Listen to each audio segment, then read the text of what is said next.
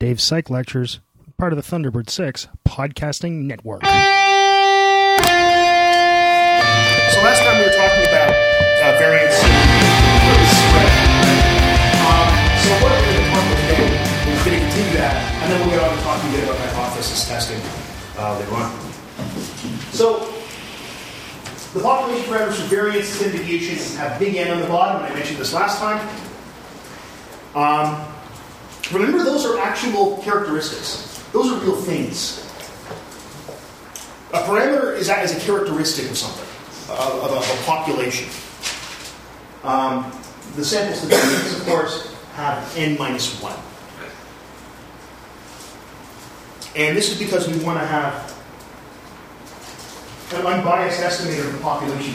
That's what we're trying to do with our sample statistics. We want an unbiased estimator. Okay? Which leads to the one statistics joke. There is one. These two unbiased estimators running into each other in a bar. And the first one says to the other, How do you like being married? And the other one says, It's okay as long as you don't mind losing a degree of freedom. so you see, there aren't any statistics jokes. statistics, the field for people that find accountancy just a little bit too exciting. Um, so all you've done here then, the degree of freedom, I talked about this last time, because the numbers don't know where they came from, you have set up a, and, and because you set up a restriction such that those numbers must sum to a certain number. Right? So if our average has to be 10, or 5, or whatever, or let's just even say, it even easier, say they have to sum to 10. All in all Hitchcock. So if sum to 10, and you got, say, four numbers make it even easier, if they have to sum to 10, and you go like, okay, numbers are 3, and 7, and minus 2, and now finally, and I just picked those, the final number, let's see, so it has to be 2. It has to be, it's fixed. The other three numbers are free to vary. And I know it's a little bit of an odd thing to think of, that numbers are free to vary, but the numbers don't know where they came from. Right? They're just numbers. And you've set a restriction on them to make the calculation. That restriction is what they sum to, in other words, the mean, because it's the sum and divided by the number of numbers. So we've lost the degree of freedom. That's what the degrees of freedom are just the freedom numbers have to vary. Questions so far?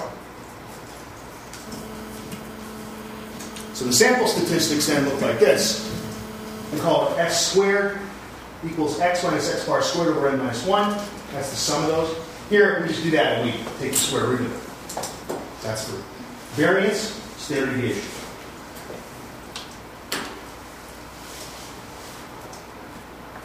Sum of the square deviations divided by the number of observations minus 1.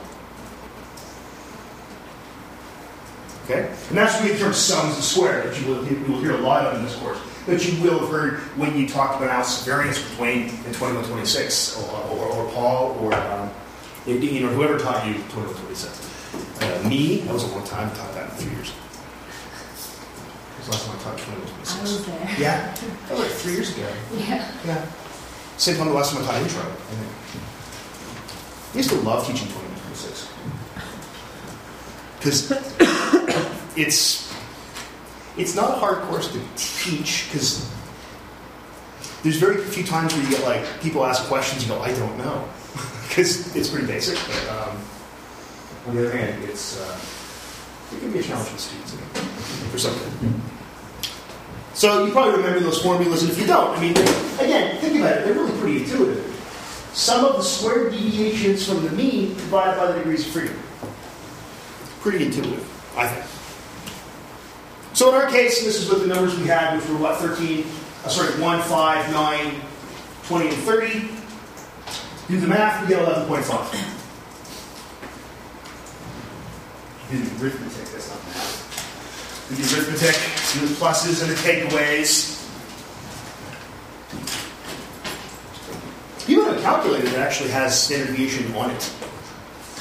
Uh, I have one of those. Um, they're not. It's not a fancy calculator. It would cost me eighteen dollars uh, the day I started graduate school. Day before, I guess. And I was actually in line at the U of T bookstore. I still have this thing. I was in line at the U of T bookstore. I had no money, and they wouldn't take a check. And this was before Interac. This was back, and the dinosaurs had ruled the earth very recently. Um, and actually my TA at the time, the guy who was the TA for the graduate stats course, lent me the money to buy this calculator. Um, the only thing you'll find a lot of times in calculators is instead of saying, the, the variance key will look like this. It'll say, it's like 300 squeeze. Okay. So sometimes you'll see this in a calculator. You'll see it'll say, instead of saying uh, s squared and s, it might say this and that. It's actually completely incorrect notation, and it's really annoying.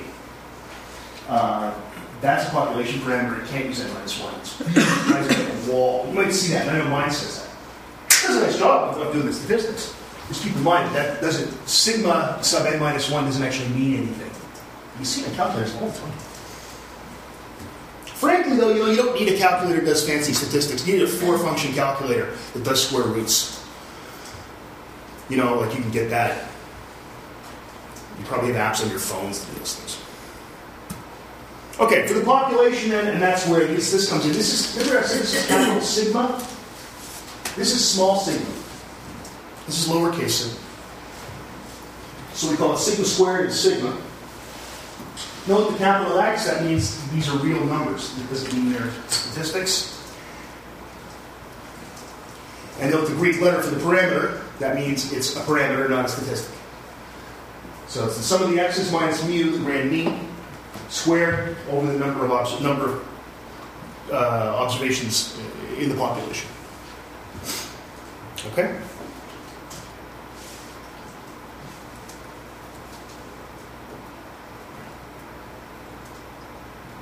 So this is a real characteristic. And we aren't est- why do you not have n minus 1 here? We aren't estimating anything. We haven't put a restriction on the numbers. Those are all the damned numbers. That's all of them. There are no restrictions on this because it's a population parameter. This is not an estimate, as a sample statistic. Okay? Questions so far? Any concerns? You've probably seen all this before. I know Jenny's seen this actual slide, except that it, was wasn't a keynote, it was in PowerPoint. So how are the, the variances, uh, variance deviation affected by extreme scores? There's two batches of numbers, our regular batch. Well, so one batch of numbers, 1, 5, 9, 20, 30. 11.85 is the deviation, assuming I did the arithmetic properly. Let's throw a new number, big crazy one, with 729. Let's pick something big. So now we have 1, 5, 9, 20, 30, 729. Our new mean is 132.3. Remember our mean here was like what? 13? So that's not a lot. Order of magnitude a lot. Our new variance, so it's now uh, 85,555.067. It's gone from 100 and whatever, 114 or something. So understand deviation is 292.5.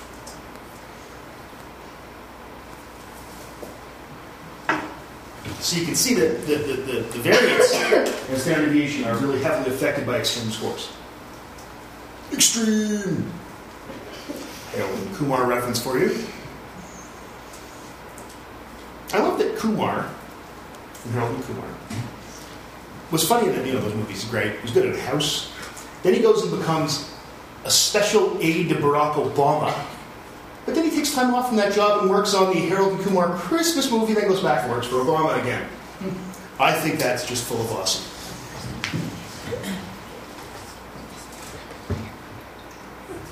So you see what's happened here? It's just increased a great deal. Right? Question so far is good? Just take for granted that I did the arithmetic properly. There may be a mistake there, mechanically, but I, think I use my calculator with the fancy standard deviation button. Yeah, Jane.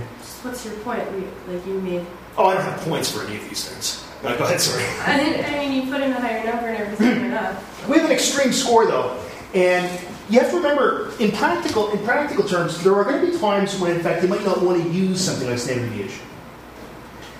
It's rare, but it will happen where you don't want to use something, a statistic like this. The same thing happens with the mean.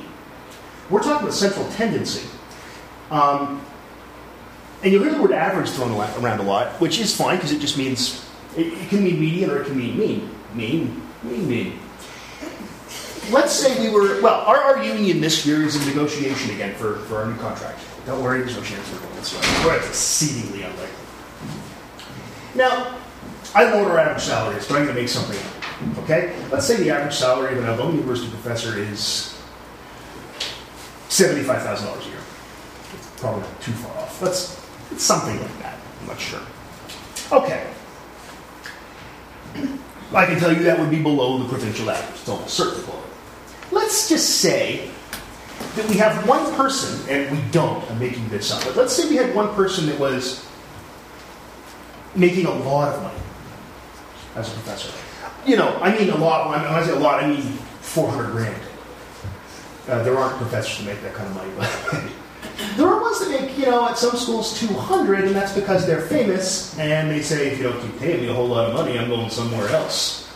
Or there are people that could say, oh, I'll just go into private business. You know, or they're, you know, law professors a lot of times, sometimes medicine professors, if they're full-time medical professors, say, you know, pay me a quarter million dollars a year, or I'll make half a million a year being a doctor. You know? Okay. So let's say that we had that. Now, again, and we don't tend to work this way around here, but let's say it got ugly and we started negotiating not just on the uh, uh, the negotiating room there, but we also started doing it through the media. I've been through a negotiation like that in Newfoundland where it gets ugly. The administration comes out and says, you know, the average salary of an Algoma University professor is $104,000 a year because they put in that guy who makes 400000 and then we say, no, it's about 75,000. And we're actually, neither of us are lying. One of them, they're using the mean, we're using the median. In that case, actually, the median, it seems to me, makes more sense because it isn't affected by extreme scores. Right? On the other hand, if there were a whole bunch of people making hardly any money, you know, I remember my, my, my salary when I started started with a three. Yep, a three. Making less than a kindergarten. I guess I wasn't raising anybody's children. 38, 861 for salary. And made more as a postdoc. Anyway, um, if a whole bunch of people made threes, the union go, average salary is only $42,000 a year because they didn't hire a bunch of guys that were cheap, right? So you got to keep that in mind. That's why you can look at some of these measures, and there are times you're not going to want to use something like standard deviation. You're going to be in some trouble if you can't use it. It may be the case in this situation that we go, what the hell's that number doing there? We just don't use it because it, maybe it's not actually from the same population, it's from something else. Right.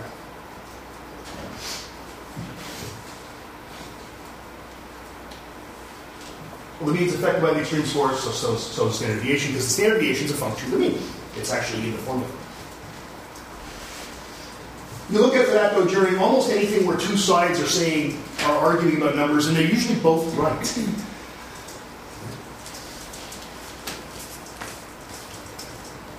Like if we said the average household income was going up in Canada, which I'm almost certain it must be, because just inflation, it's just by raw numbers. Um,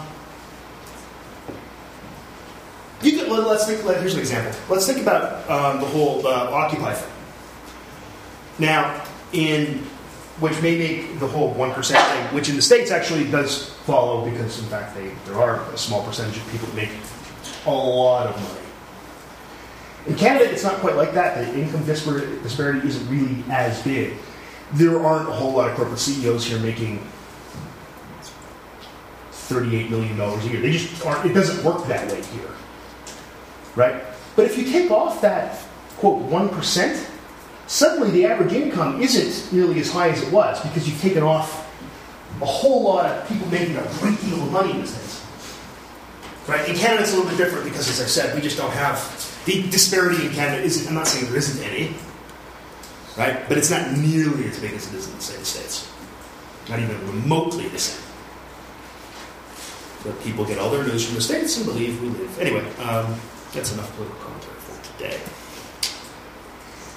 How can we use this uh, to our advantage? Well, if we know that the mean and the variance are affected by extreme scores, there is something we can use, which we hope people hardly ever use, which is a shame, that's called the coefficient of variation, um, or CV. This is coming up slow. Uh, this, data from Katz et al. 1990. I think this is in the book. Um, so we have two groups given a test. One group studies, one group doesn't study.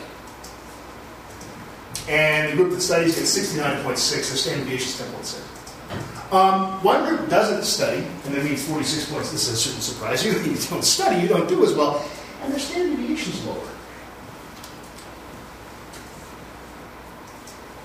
Well, is this because of extreme scores? Because the scores are bigger in this. Right? Is that why the standard deviations are different?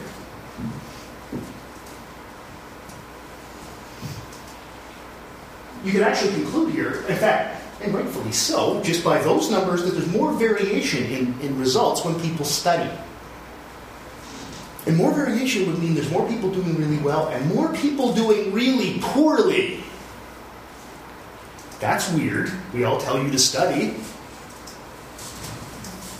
And maybe you shouldn't. Maybe you should all just, you know, well, you'll get around to it.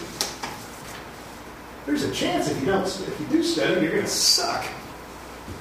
Wow, that's not good. I hope you see that, that I'm setting up what's called a strong man. Uh,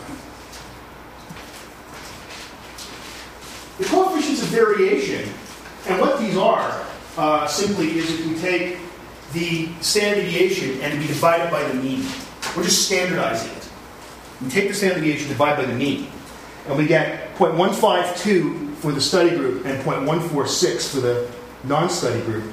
In other words, and what that does because it's standardized it with the mean, it actually is a way to compare two variances, vary or standard deviations, um, in a rough way. More of this sort of exploratory data analysis, but this would then tell you, in fact, that the variant, variation here is simply due to the fact that the mean's higher. It's not due to people showing more, more variance when they study, which we don't really want. Right? So I've just taken the standard deviation and divided by the mean. Because the standard deviation is a function of the mean. Right? Did you take the standard deviation and divide by the mean? Yep. Okay. Totally.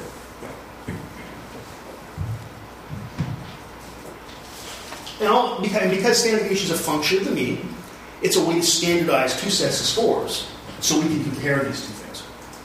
Right? That's all, that's all you're doing there. Sort of putting them on the same scale. And you can see here they're almost identical. In fact, if you round this up, they're both one. You want to go to two decimal places, they're 0.15 and 0.15. They're exactly the same.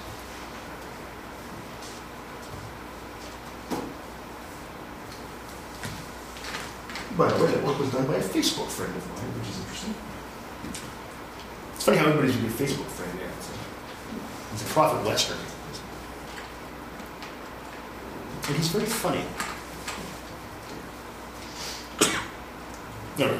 Questions about that? Make sense? Oh, didn't really show up. Then, yeah, standard deviation divided by me. That's what that says. How do you know when to use that? You this again. This is one of those exploratory data analysis tools. So you would use this when you're looking at two sets of data, and this is a case where you probably, if you were comparing these two sets of data, I can tell you right now that uh, what is that. Those would probably not be significantly different. I don't know the number of subjects, but you might make a conclusion by looking at that that that standard deviation is much bigger than this one. I mean, it really is. It's almost twice the size. One and a half times the size. They shouldn't really be that crazily different, you would think. And then you come to the conclusion, conceivably, that there's more variance in studying performance than non-studying, and that would be a troubling result. Right? So in this case, you would say, what the hell's going on? And you might use the, the CV and say, oh, I see what's going on. It's just the fact that we have a, a bigger mean. That's the only reason that happened. Yeah. So you, you would use it almost always just, just for that kind of situation. You're just looking at it. This wouldn't violate, if you were comparing these two and say a t-test, this, probably, this wouldn't violate the homogeneity of variance assumption or anything like that. You'd be fine. I mean, it technically does, but not enough to be a problem. Good question. Other questions? Okay. Those transitions. I really like it. Remember, want to learn about populations, not samples. Um, But, and we estimate population parameters with sample statistics. Right? And that's what we're trying to do. We're not trying to estimate. Statistics themselves are great. We, we, we have to use them. We have no choice. We don't. We can't use populations. We almost always aren't going to get all the data. It's and it's also impractical and usually not necessary. We really care about populations, but we have samples. It's like when you do a, a, a political poll, and they say that you know this party's ahead of this party they aren't. They don't really care about the 1,500 people they survey. They care about the whole country, or the you know the population of likely voters. What we want are unbiased estimations of parameters. That's what we want. Oops, go back. No, no, I screwed up. No, it's too slow. then we did that. Any questions about that as it slowly comes up? That's what we're looking for. Unbiased estimators of parameters. Right? We don't really care about the sample. Okay. Now, we can take numbers, batches of numbers, uh, distributions, the, the, the, the, all the scores, all the values the scores took, and we can transform them. A couple of um, Oh, that's Okay, I don't know. Um, the E means expected value. Expected value is the value you would get if you did something a billion times, a bazillion, an infinite number of times. Long term average, maybe you call that. And var just means variance. So we have a, a variable called x. Okay? And we've added k to it. K is a constant. X can take all kinds of numbers. It's a variable. So you can keep all kinds of values. Right? K is a constant. It, it stays the same. So what's going to happen then is that if we take x plus k, the expected value is x bar plus k. In other words, the average value for x is x bar. The average value for k is k because k is a constant. It's always the same. So if we took all your scores, let's say that for, let's say on, the, uh, on, an, on an intro psych test, and this happens in intro psych, the average is 51. And then we all look this, this, this, this, whenever this happens, whoever's teaching intro brings it to around to the, everybody in the department. Go, you can't look at my test. Is it hard? You no. Did anybody do well? Yeah, a couple people did, you know, some got 80s and 90s. Average is 52. Jeez, what should I do? Well, you could say, I'd like the average to at least 60. So if it's 52, just add 8 to everybody's score. now you get an average of 60. Right? We've taken all the score, every score. So if you got 93, we had 8, we got 101. If you got 4, now you got 12. so we had 8 total scores. We said 8 right. But if the average is 52, we add 8, we average 60.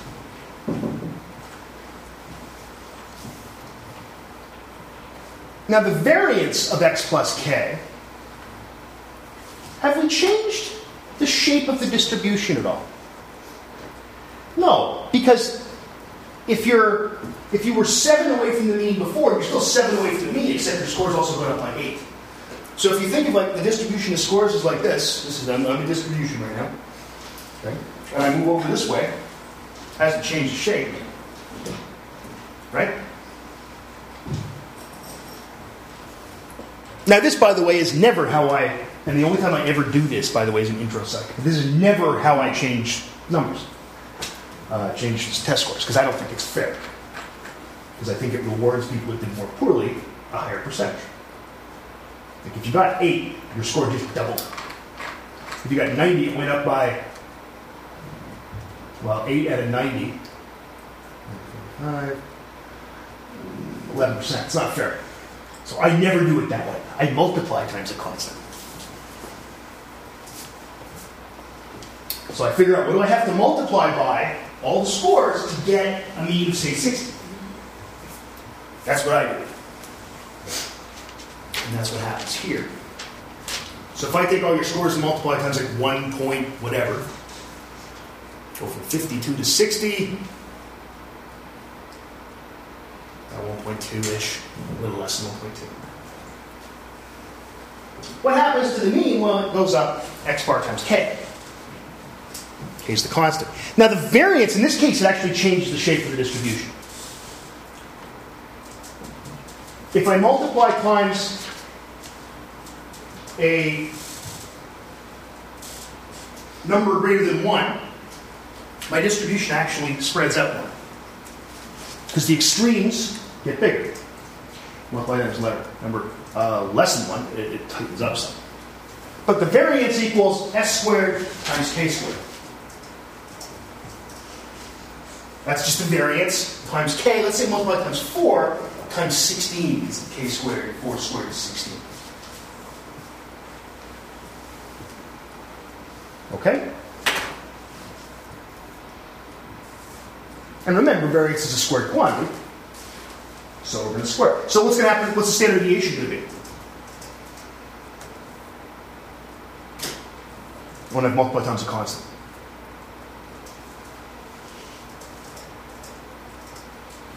the square root of it. What is it? Square root of s squared times k squared. That's k.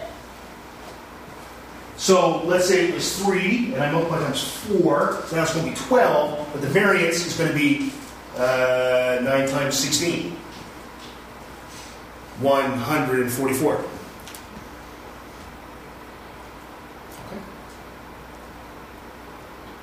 Does that make sense? All I've done is multiplied all the numbers times a, a constant, or I've added a constant to it. All right. Okay.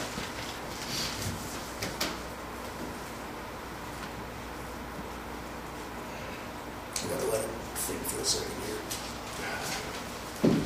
Whoa, this looks funny at the top. It doesn't look great. It doesn't look good at all. Okay, that's good. Better. So, over here.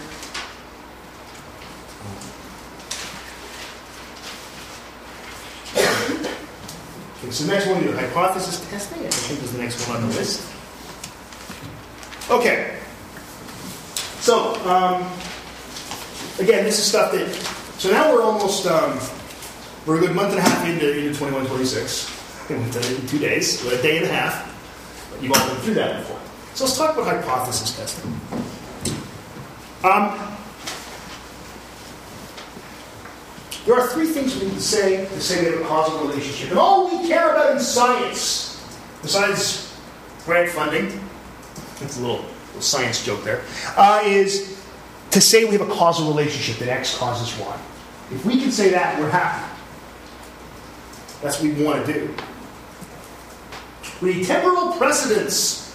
Causes come before effects. Right? Don't give me some postmodern bullshit about this. Causes come before effects. We need the elimination of alternative explanations. Now, these, by the way, you can handle pretty well with experimental design. Those aren't statistical problems. Um, eh, I guess they kind of are too, but yeah, mostly they're, they're, they're things you design. And covariation, in other words, the cause changes with the effect. Right?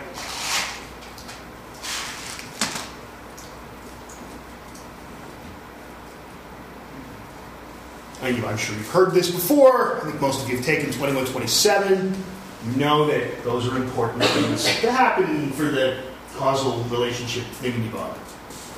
That's a technical. So the first two are easily dealt with with design. Right? And I'm not going to talk, even though the course is called design analysis, I'm not going to talk about um, research design really in that kind of at that level. You've done that before, and you know.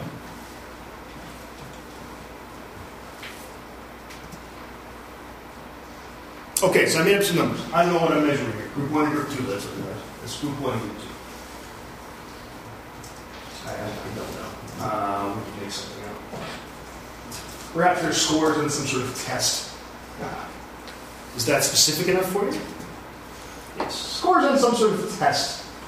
Group uh, 2 got 71.6, standard deviation of uh, 8.56. Group 1, uh, me of 66.2, standard deviation of 7.85. Okay. Just your basic made up data. Doesn't matter, really. Here's the question you can ask. Okay. This is, let's pretend the population for these two groups looks like this. Let's just pretend. It's, it's let's pretend time. It's like romper room. I see Jenny. Okay, all watched romper room. So that's funny. It's, uh, Is this still on? So, going on. Sad. On YouTube, I'm sure you can. So you, you can find the electric company with uh, Morgan Freeman. Yeah, but it's not nearly as good as the one with Morgan Freeman because Morgan Freeman.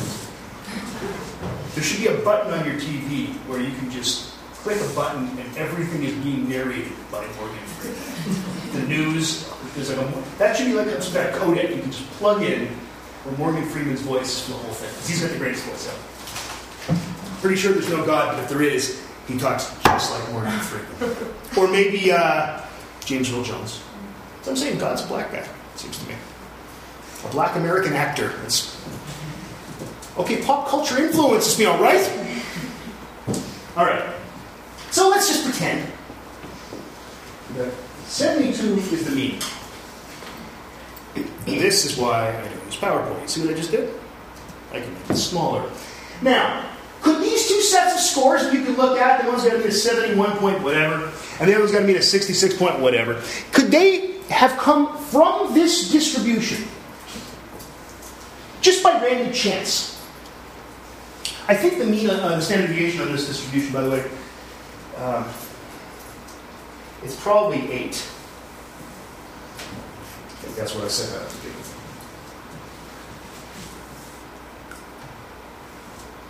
Could they? Well, I, what do you think? Could both those sets of scores come from there? Remember, we're pretending we know the population. We never know, but we're pretending we do. If we knew everything, like, say, Morgan Freeman does, or maybe James Earl Jones,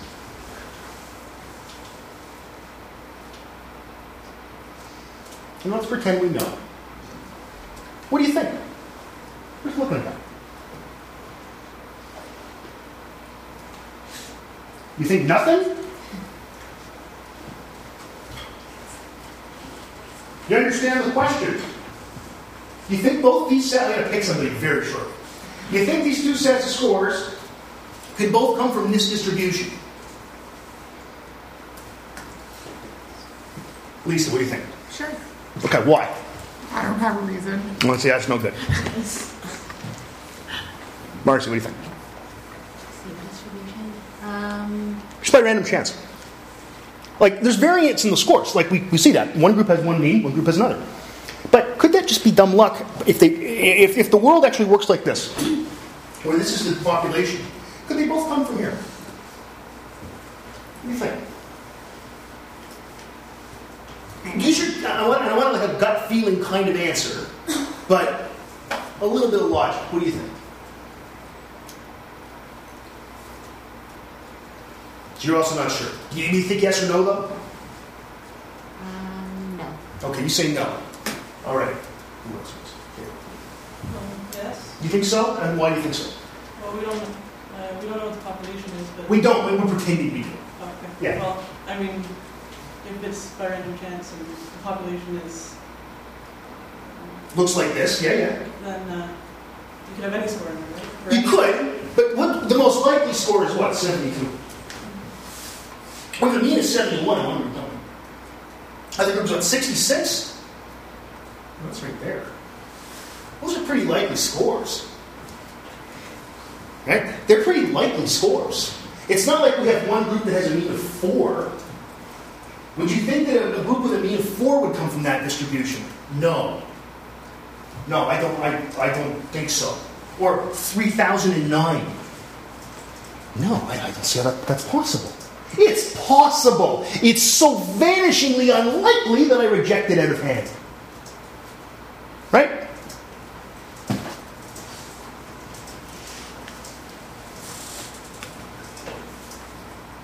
It's possible, but it's very unlikely. It's very likely, just by looking at this, uh, again, we never know this. Gail's right. We don't usually know this stuff, but if we do, we look at that and, hey, you know, they probably both come from there. I can't say with confidence that it doesn't come from there.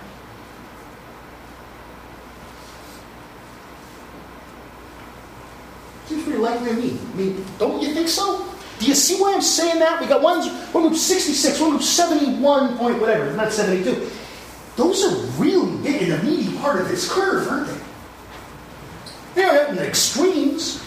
Extreme! I'm saying that. I'll stop that at some point. Hey. In around 2014. Do you see why it seems? I mean, it seems to me that they must, or they could. They could. All I need is a could. I need a reasonable chance of this happening. And if it's reasonable enough, then going to say, yeah, they come from the same place. They come from the same place. They both come from this. They're both from that distribution. They're from some. They're from two different distributions. They're both from here.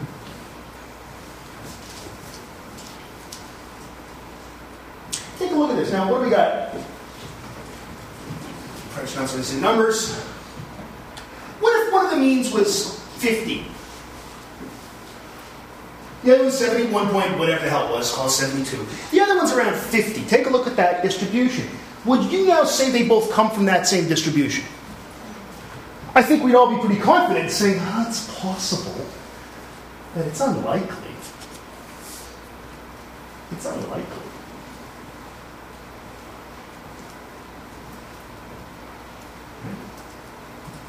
How is it possible?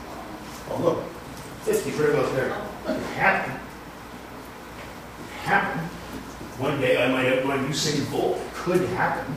It's vanishing. It's even less likely than that. That.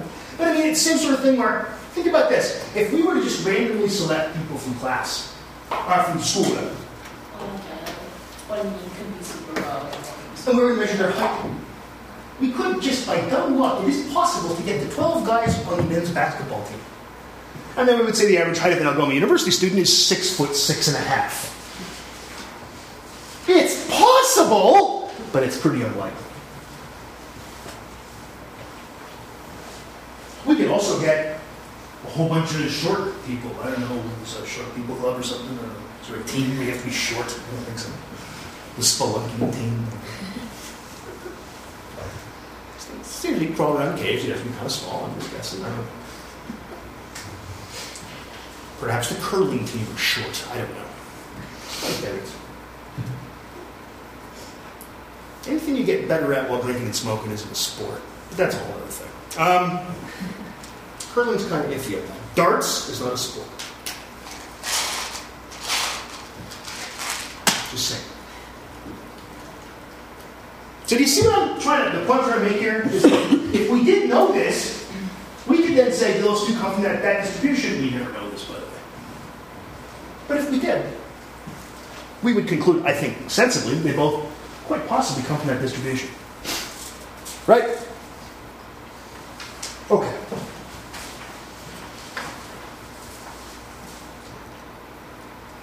We just made a decision there. If the chance is relatively small, usually less than a 5% chance, and because that's a, that was actually a probability distribution, we can actually make probabilistic statements. How often in your life do you get to say, I'm going to make a guess and I have a chance, I'm wrong? Not very often.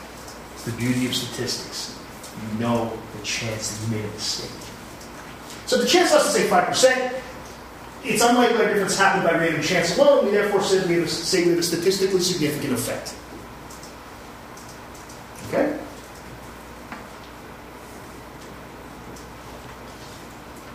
So when I say happen by chance alone. It's just because we have distribution of possible scores. And not all the scores are going to be the same. And if we randomly selected something, that same population, we could get two groups. One a mean of 71 point whatever, one a mean of 66 point whatever. Not, not with great difficulty. It wouldn't surprise you. right?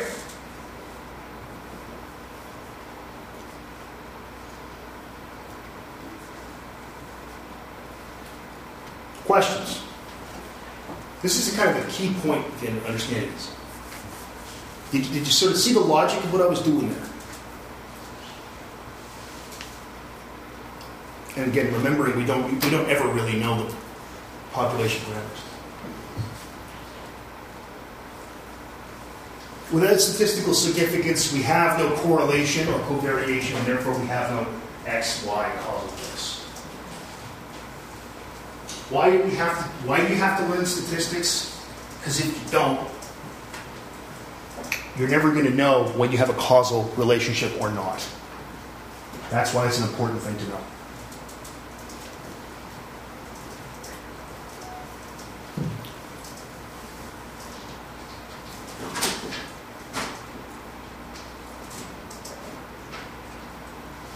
All right. Questions so far?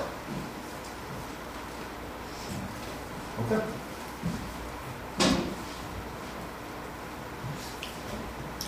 We set up two mutually exclusive hypotheses. Mutually exclusive just means you can't have both. It can be one or the other. Um, we set up HO with a null hypothesis, sometimes called uh, H sub O. Sometimes back before this meant something else, it was called whole. And I'll say that again. Because people think you're saying something mean. It's just whole. And ha. People say ho and ha. Don't say that. Sometimes sometimes called H1. I usually call it H sub A or HA. The alternative hypothesis. HO means that no, nothing happened. There's no effect. They come from the same population. There's no difference. All those things meant exactly the same thing. I just used different words. HA or ha. The alternative hypothesis, they come from different populations. There was an effect. The means are different. Et cetera, et cetera, et cetera. All meaning the same thing. Those are two. You can't be both of these.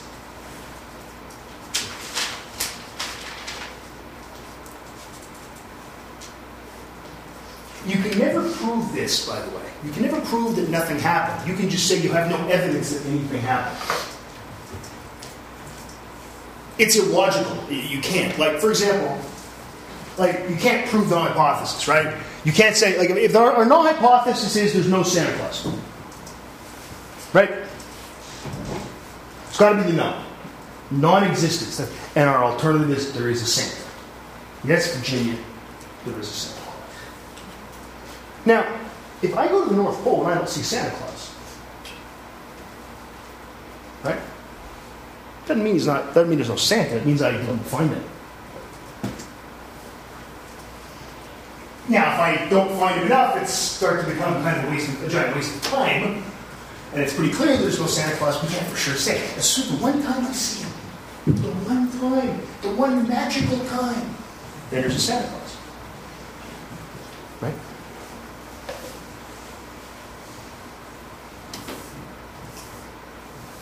So you always assume something isn't there, and you need proof. So that's how science works. So we assume there's no effect, and then if we see an effect, we say, oh, there is an effect. Right?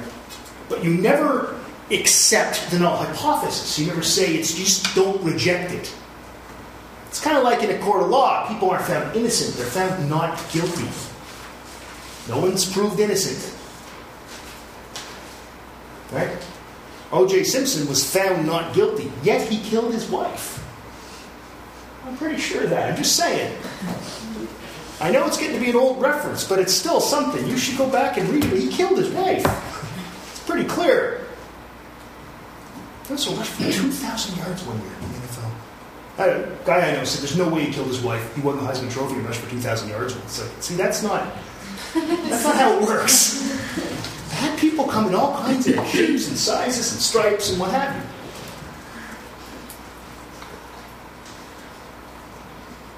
We can make mistakes like OJ getting off because he killed his wife. Did I mention that? He's in jail now. I think he's to sue. No, I also don't think he's listening. Hey, Orenthal, you killed your wife. Um, okay. We never know this, by the way, if HO AG is true. Now, we can get to the point where it's pretty damn clear. You know, the Santa question would be one that's pretty clear.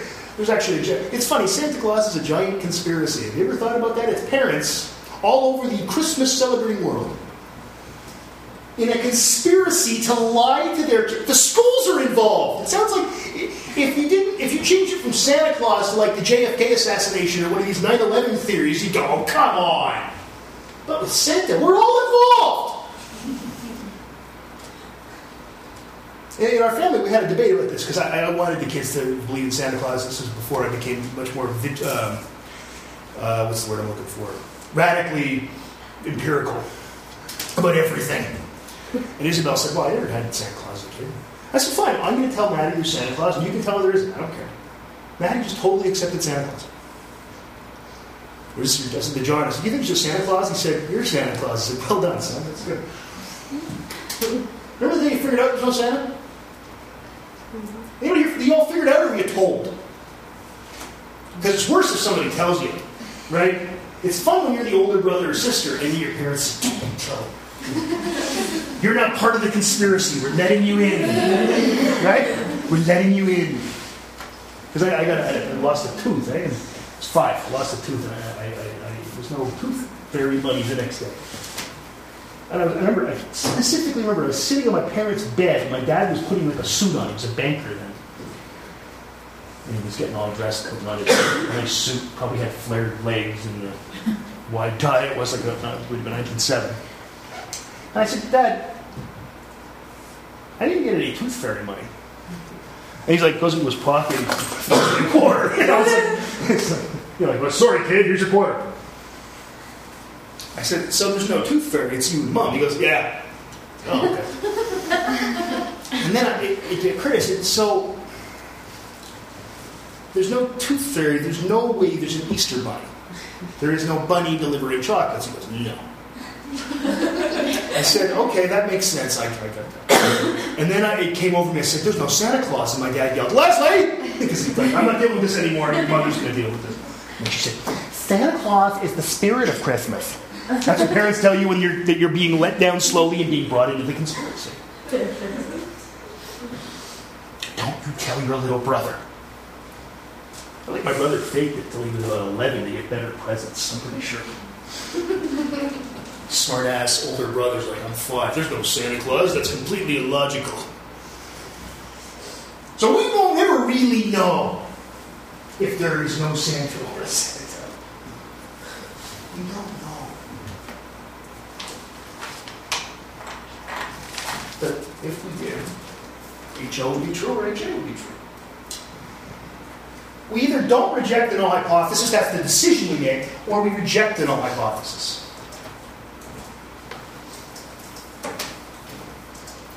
So if HO is true, see that? See, that's cooler than PowerPoint, isn't it? If HO is true and we don't reject HO, we've made a correct decision. An exceedingly uninteresting, typically correct decision.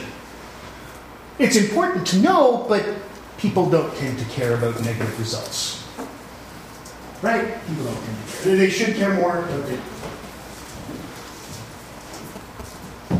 On the other hand, what if we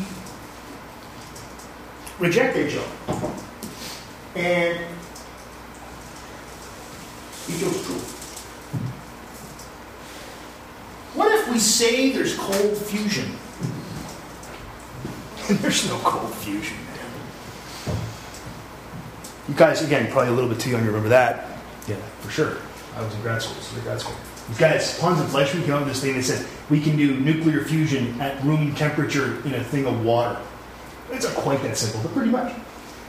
And this would have been a revolution. We would not be, all energy things would be no, nobody be going no blood for oil. People be going, everybody's got energy. Everything would be great. Turns out it's a crock. Sadly, because it would have been very cool. Would have been very cool. What was down there is has been a type 1 error. It's got a name. You got a name for it. It's like you made a type 1 error. That's a false, that's a false positive. Right? Many of us throughout our lives will, and many of you probably have, dealt with pregnancy tests. And they aren't always right. And depending on if you want a kid or not, false positive is a pretty scary thing. Or a wonderful thing that then turns out to be shitty because you're not having a kid. Right? So we rejected all hypothesis. I'm pregnant! You're actually not pregnant. False positive. You go do another test.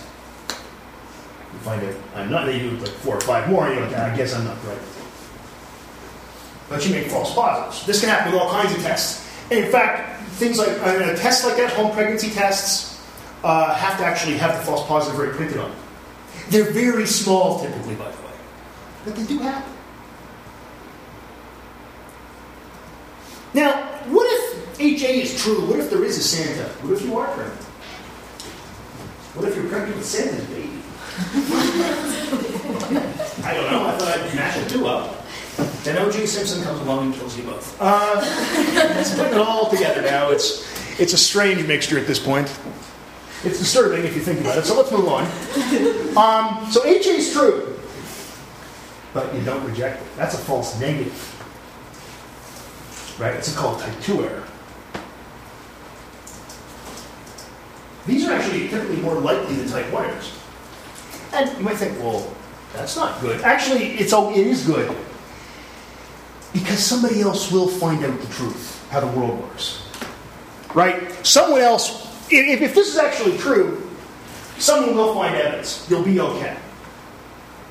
The only sad thing is you don't get the publication. Right? You missed it. So it's a type 2 error. This is what we're shooting for.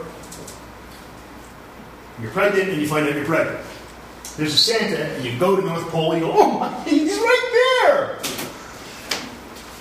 It's not a conspiracy. You know, like how every movie ends at Christmas. I want to make a skeptical guide to the Christmas movie. You know, and I have like a Christmas movie where a guy just says there's no Santa and there's no Santa and his kids are fine, everybody's happy, and there's no Christmas. I mean, maybe a heartwarming tale. It's, uh, you're pregnant, you're pregnant. You're guilty, you're guilty. That's a correct decision. That's the, that's the one we want. Because why do we set up experiments? We set up experiments to find out if there's a difference between groups. That X caused Y. That's X caused Y. We want that. So again, we got a correct decision. When HO was true, we reject. Um, we do not reject HO. It's an uninteresting correct decision, but it's a correct decision. Whoops. And then the other. Other so questions. Do you understand those? There's two kinds of errors. Type 1 error, the false positive. Type 2 error, false negative. There's two kinds of correct decisions. HO true, do not reject HO, and HA true, reject HO. Note I never said accept anything. You reject HO or you don't reject HO.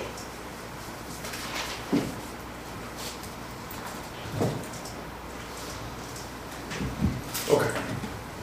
Now, we actually have some control over this. We actually set the probability of a type 1 error. We set it typically at 0.05. There's a 5% chance we're wrong.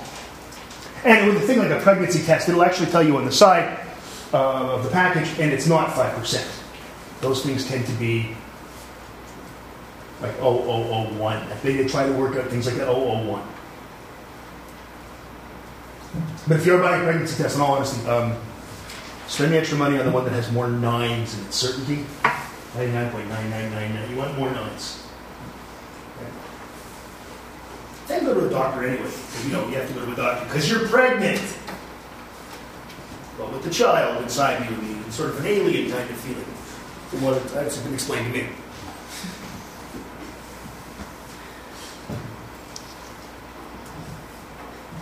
So we set the probability, and typically we're not dealing with things that are as earth-shattering as someone having a baby, so we go with five percent. It's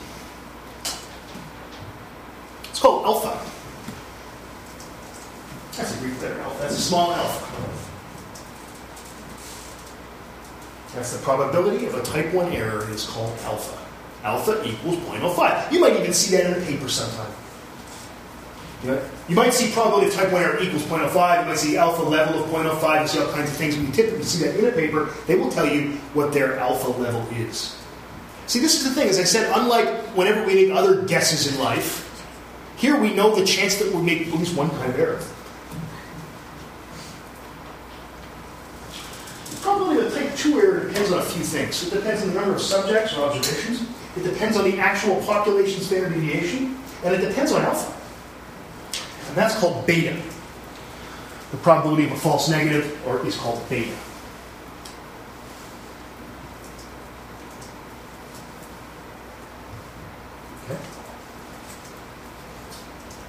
Don't set that. It depends on these three things. And you might take a look and go, okay, I know what that is. I, I collected the data. I know what that is. It's probably that. How do I know the population standard deviation? You don't. So you have to really make a guess here. You can make a very good guess, and we'll talk about power in a couple of weeks.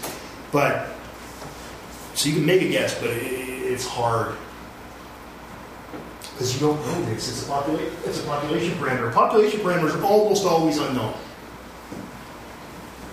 You know, a good definition of population parameter, a usually unknown number that describes a population.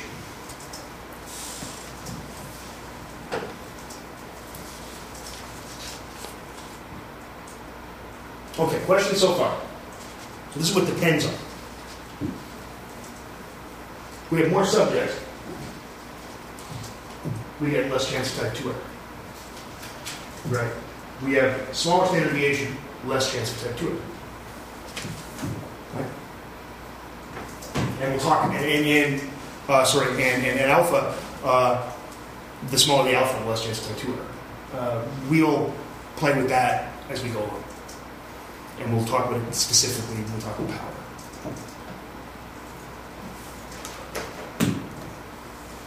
Now, power is the probability of making the correct projection when HA is true. That's 1 minus beta. We want that to be as big as possible. Because we want to find stuff out. We want to see stuff that's actually there.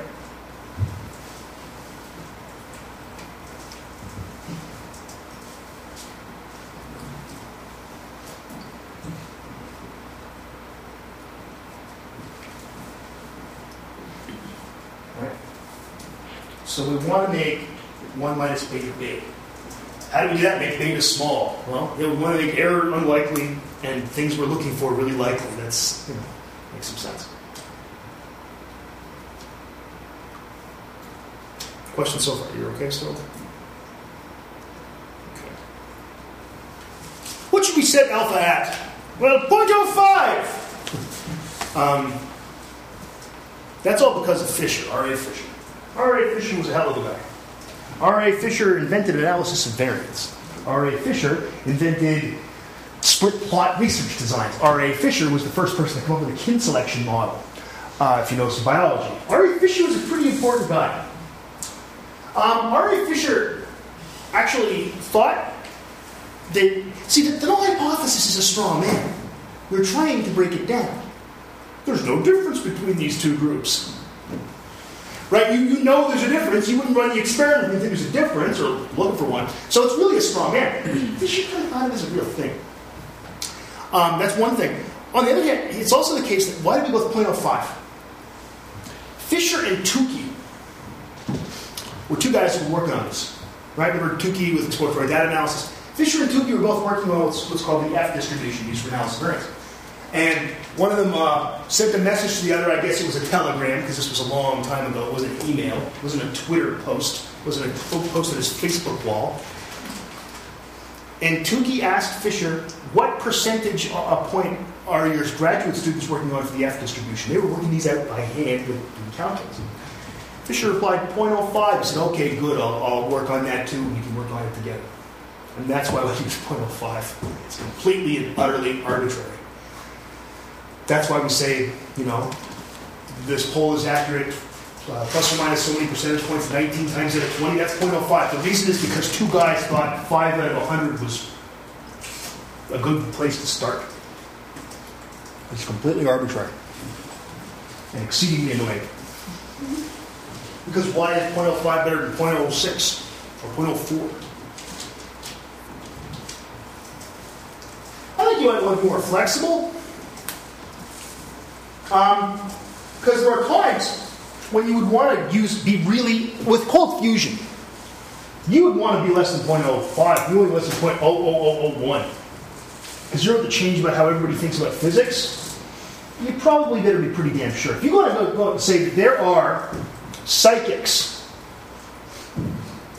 you better be better than 0.05. Because no one's found a psychic yet. So if you go to 5%, I think you probably want to go around 0.001, 1 in a thousand, right? 1 in a million. On the other hand, a public health issue. Another public health issue. In, in Corner Brook, Newfoundland, where I used to live, every year, uh, every spring, there was a boil order on the water, or a bile order, as they say there, because they talk funny in Newfoundland. And it was because of giardia, which is a really unpleasant thing. It's from beaver poop that gets in the runoff, called beaver fever, people call it. And you basically, it can kill you if you're really young or, or old. Mostly it just makes you have a lot of diarrhea. It's very unpleasant. Boil, they put a boil over it. Now look, would I want some guy who's reading a test to go, yes, by, well, it's 0.06. No effect. Water's safe. Now I want him going around 0.2 little inconvenience, so I have to boil my water, is better than me pooping myself to death. Right? On the other hand, if I'm going to say there are psychics, let's go the other way. This is a quote, in fact, from an editor of the journal Journal of Experimental Psychology, Animal Behavior Processes, written to me. I talked about it. I was, I was honest. I said it was 0.0504. Probability of a my alpha was 0.0504. Looked it up in a table. Well, not a table, but I, I computed it. And I went on to, because it went along with everything else I said, I, I hypothesized in this paper. I thought, well, if everything else is there's patterns there, and this is 0.0504, I'm just going to be honest and say that, but I'm going to discuss it. I was told not to discuss non significant effects. I just about got on a plane to where that person is, and I know the person, and beat the person to death with a stick. But I didn't, because that would be bad for my career. I wasn't tenured at that point. So what eventually I just took the comment out, and, and, and, and now I tell the story all the time. Let's give me a story. So I think there are times when we, we should be flexible. And you're seeing more of that in, in, in science now, where people are saying, look, it's 0.06, but look, it goes along with everything else I found, What's the problem here? On the other hand, if it's like 0.3, you look at it and it's 30% chance it's uh, type 1 error. I, am sorry, I'm I don't feel confident in, in, anything. I don't care if it went in the same direction. So you do a little bit more, I think you should be flexible. So, like I said, public health issues, for example, I, I don't care about false positives. Uh, to a point. I don't want people scared of everything. But something like something as simple as you have to boil your water for five minutes before you drink it? Oh, tough life or put in a, a filtration. We eventually our house put in a filtration system because it's like I was getting sick of boiling water all the time. And we didn't get the local newspaper, didn't listen to local radio because it sucked. So I'd find out like a day later after the boil what would happen. Kids have a note home from school. By the way, don't drink the water. Oh, great.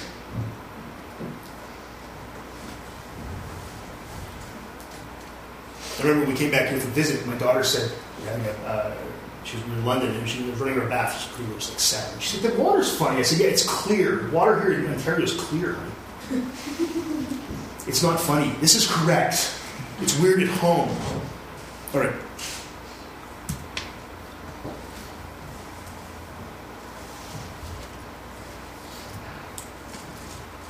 Okay. Have any questions?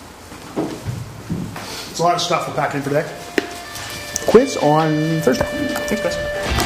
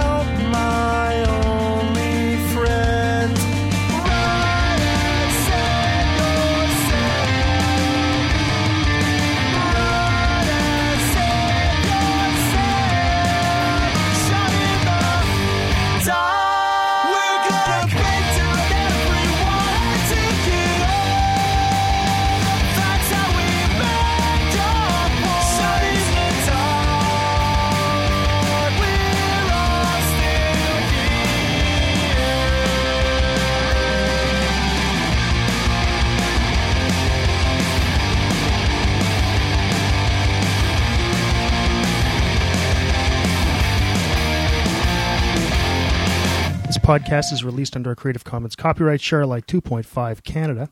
Uh, feel free to redistribute the information as you see fit, but please don't make any money out of it. And if you do, you got to tell me because I'm reserving that right. Giving up all the other ones, including uh, mash it up any way you want. Okay. Um, also, of course, give me attribution. If you want to get a hold of me, my email address is dave.brodbeck, B-R-O-D-B-E-C-K, at algomau.ca. My website is people.auc.ca slash brodbeck slash blog. Uh, most of the music, uh, all the music's PodSafe, and most of it comes from GarageBand.com or the PodSafe Music Network. See you next time.